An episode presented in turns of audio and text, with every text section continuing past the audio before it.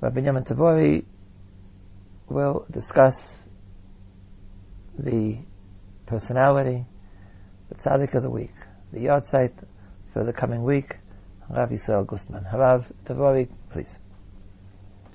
This week we will discuss the life of one of the great Rosh Yeshiva of our last generation, someone whom I had the privilege to hear and meet, Harav Yisrael Zev Gustman. Rav Gustman was, as a young fellow, a student in the yeshiva of Reb Shimon Shkop in Grodno. He became very close to Reb Shimon Shkop and was also taught there by Reb Chaim Shmulevitz, who was only a few years older than he, and there he met people who later became great Rosh Yeshiva in other places as well. As a young man, Rav Gustman was approached for a shidduch by one of the great Rabbanim of Vilna. We have to remember that in those days, the way shidduchim were proposed was a big Talmid Chacham would come to look for a shidduch for his daughter, and he would look for a, a promising Talmud, a promising young man who would grow into being a Talmid Chacham, and uh, the proper arrangements would be made for the shidduch. Included in these arrangements, generally there was a bechina given to the to the prospective chassan to see if he really was fit, found proper for the daughter of this uh, whoever it was. In this particular case, apparently the bechina was even a more severe test. In Vilna at that time, of course, the Rav of Vilna was Reb Chaim Ozer. One of the Rabbanim of Vilna was Rav Egis, who wrote the Marcheshes, and the prospective father-in-law of Rav Gustman was also one of the great Rabbanim. His name was Rav Basan, who was one of the great Rabbanim of Vilna. It was somehow understood that whoever marries the daughter of this Rav Basan would eventually take the, his place in the Bezdin of Vilna. These uh, appointments went through family Yerusha. The uh, fathers, sons, sons-in-law took over the positions of their relatives, and therefore it was almost understood that this shidduch would not just be a question of who marries the daughter, but be a question of eventually who'll become a member of the Bezdin of Vilna. Therefore, this Bechina was administered not only by the prospective father-in-law, but Reb Chaim Ozer himself, the great Reb Chaim Ozer who was considered the Rav of Vilna, was considered one of the major poskim of that generation, if not the major posik of the time. Uh, Reb Chaim Ozer himself administered the Bechina. And the story, of course, had a partially happy ending. Uh, Rav Gustman was appointed as well, first he was chosen to be the, the chassan of Rav Basan, but then an unfortunate thing happened. Rav Basan passed away even before the chasana. So here we have Rav Gustman who was chosen to be the son-in-law of Rav Basan, to understood that automatically, eventually he'll become the Dayan or one of the Dayanim in the Besdin of, of Vilna. And right away, at a very young age, I think something that was unheard of in that, in those countries at that time, Rav Gustman was appointed to be a member of the Bezdin of Reb Chaim Ozer. As a member of the Bezdin, he was allotted Sheilot during the week. Reb Chaim Ozer would get tons and tons of Sheilot. And what he would do is he would assign the Sheilot to different people. And like he would get a, a pile of, let's say, 100 envelopes, and he would just pass them around. You get one, you get one, you get one, you get one. So Rav Gustman once told a story that very early in his dealings with this Besdin, he saw that his letter, in his pile, there was a letter from the Ger Rebbe. Now, very often a Shaila was asked by a Balabas what a serious Shaila, but this Shaila was asked by the Ger Rebbe, a Talmid Chacham in his own right. So Rav Gustman felt that it wouldn't be appropriate for him to answer this Shaila, so he sort of picked it up and put it in the pile that Reb Chaim Ozer himself should answer. And Reb Chaim Ozer said, no, what's in your pile is in your pile. We divided by lot, we just gave out the Shailot. You have the, the Shaila, even of the Ger Rebbe or whoever it could be. That's your responsibility to answer. Of course, Reb Chaim Ozer himself approved the, the tshuvot that were written, but nevertheless, we see the accord that Reb Chaim Ozer paid to Rav Gustman, and we see the fact that Lamase, he was a Dayan at a very, very young age, perhaps about 19 or 20 years old, a Dayan in the Bezdin of Vilna. Rav Gustman once said in America that he has no inclination at all, no desire at all for kavod. He was one of the most sanua, one of the most modest Rosh Yeshiva in America, although everybody knew that he was an Adam Gadol, everybody knew that he was a great Talmid Chacham, and his Svarim, Kuntrasei Shiurim, merely proved that he was an original thinker, one of the most original thinkers of the Rosh Yeshiva of that generation. Nevertheless, he eschewed the limelight and did, was not in, found in the in the mainstream of the Rosh Yeshiva of that time. So he told the story why kavod means nothing to him. He said at the one of the Knesiot Gedolos, one of those great meetings where all the great rabbanim of Europe got, came together. So the day is that the day is they sat the greatest Gedolim of the time. I just guess who they were, but I would assume that, I know Reb Chaim Eiser and the Chafetz Chaim were sitting at the dais. I assume Reb Chaim and many other Gedolim were also at the dais of the Knesset Gedolah, which is a room filled with people. Rav Gustman mentioned that when he was a young fellow, he walked into the room uh, kind of late. You know, he wasn't one of the one of the people that would sit in the dais. He wasn't considered one of the leaders of the of the of world Jewry at that time. So he somehow walked in a little bit late and sat in the back. Reb Chaim Eiser and the Chafetz Chaim saw him, so they stood up for the cover of Rav Gustman at a young as, as a young man. They saw a young Talmid Chacham walk in the room. They stood up.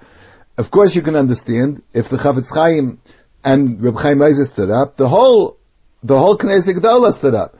Rav Gustman said once the whole Knesset Gedolah stood up for him, including Reb Chaim Meis and the Chafetz Chaim, no kavod after that has any meaning whatsoever. That is the epitome of kavod. And now, the, his whole life, kavod meant nothing to him.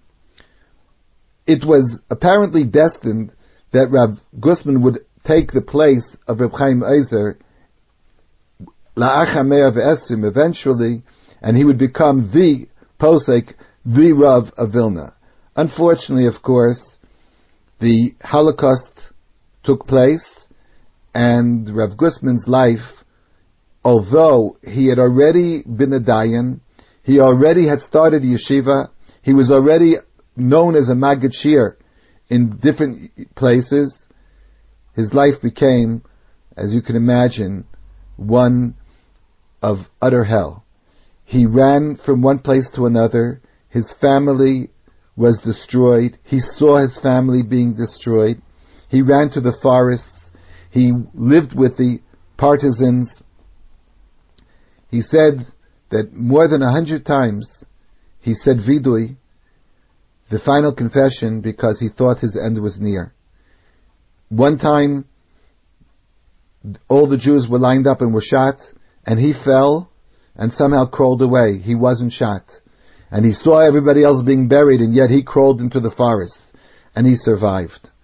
And how he survived, meeting Rav Herzog and meeting other Gedolim and somehow escaping is a story by itself. But he finally wound up in America. And his, became a Maggid Shir in America.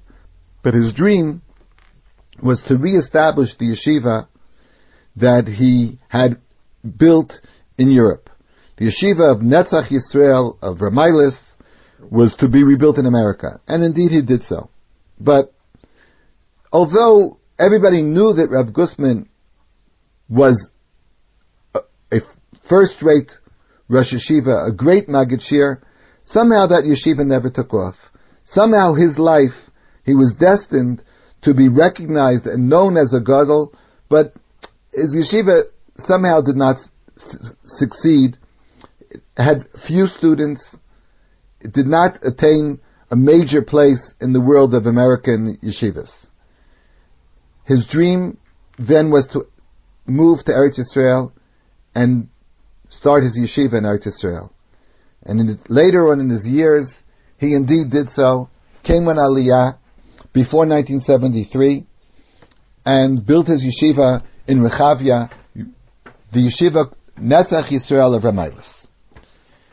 Life in Eretz Yisrael for him was the epitome of his dreams.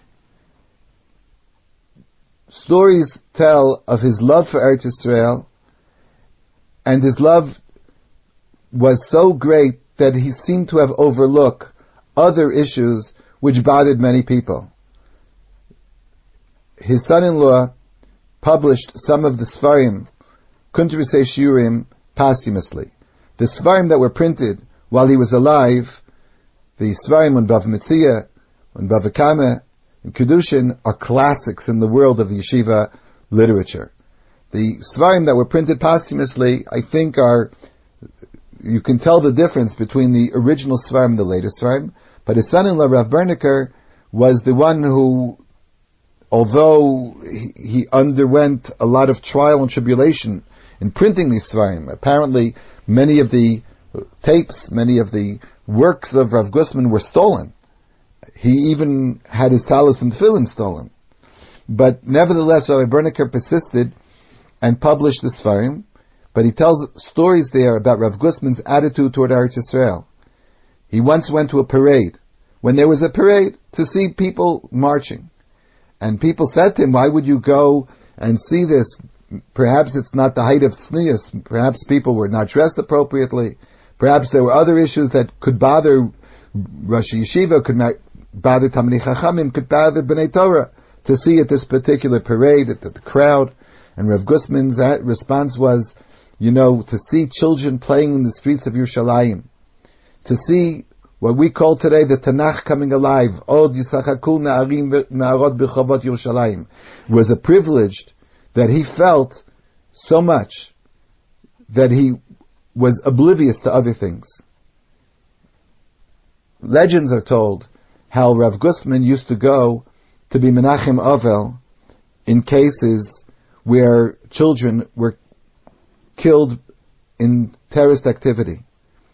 And he said that he used to come to these people and tell them his own trials, his own tribulations, people he had never met before, but somehow he identified with the people in Eretz Israel, explained how he, in his life, had undergone such trials, and he said his emuna and his kiyum mitzvos became even strengthened after the Holocaust.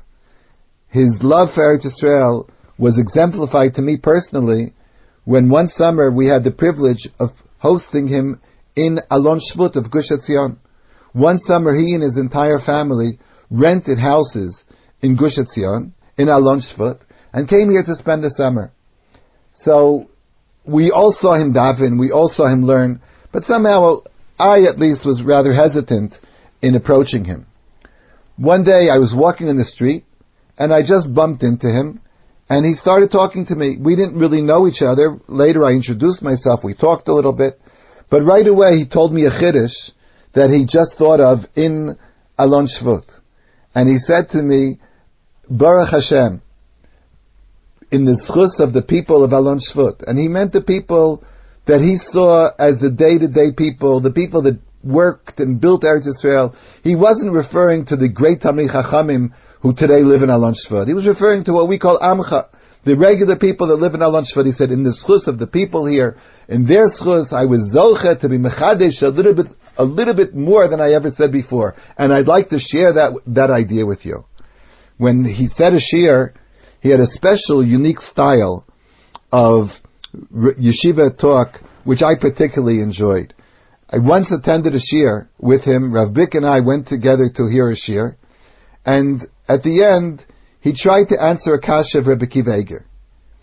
Rebbe Rebbe asked the question, left no answer. At the end, he said, Vashem v'tzarech iyun gadol, Vashem ya'ir This uh, question requires great analysis. Hakadosh Baruch Hu should somehow show me the the right path. So Rav Gustman said, "How dare I answer a kasha Rebbe Kiva Eger? Who do I think I am?" Rebbe Kiva Eger asked the question, didn't know an answer, and I and I uh, should try to answer it. So he said, "But all I did was I followed the advice of Rebbe Kiva Eger." Rabbi Kiva Eger said, gadol. Rabbi Kiva Eger said that we require a lot of analysis. So I sat and I analyzed it thoroughly, as thoroughly as I can possibly do. And Rabbi Kiva Eger answered, Vashem Yair Einei, HaKadosh Baruch Hu should open my eyes, should show me the light. And Baruch Hashem, HaKadosh Baruch Hu showed me the light. So the answer that I'm suggesting is based on Rabbi Kiva Eger's advice. So therefore don't think it's presumptuous to argue with Rabbi Kiva Eger. This was Rav, Rav style. It, the Sefer of Kuntrusei Shiurim shows time and time after again how he deals with Gedolei Israel with tremendous yiras hakavod, with tremendous honor and respect, but he always feels that with the great effort that he put into it, and with the zchus of other people who he- helped him to be mechadesh, Hashem he'ir HaKadosh Baruch Hu showed him the light. We should all be zocha to learn his Torah, that we also should have Vashem Yair Einenu. HaKadosh Baruch Hu should light up our eyes to understand more of Torah. You've been listening to Rav Tavori discussing Rav Gustman, Rav Yisrael Gustman, Zechat Tzaddik Kadosh Livracha, whose yahrzeit falls in the coming week.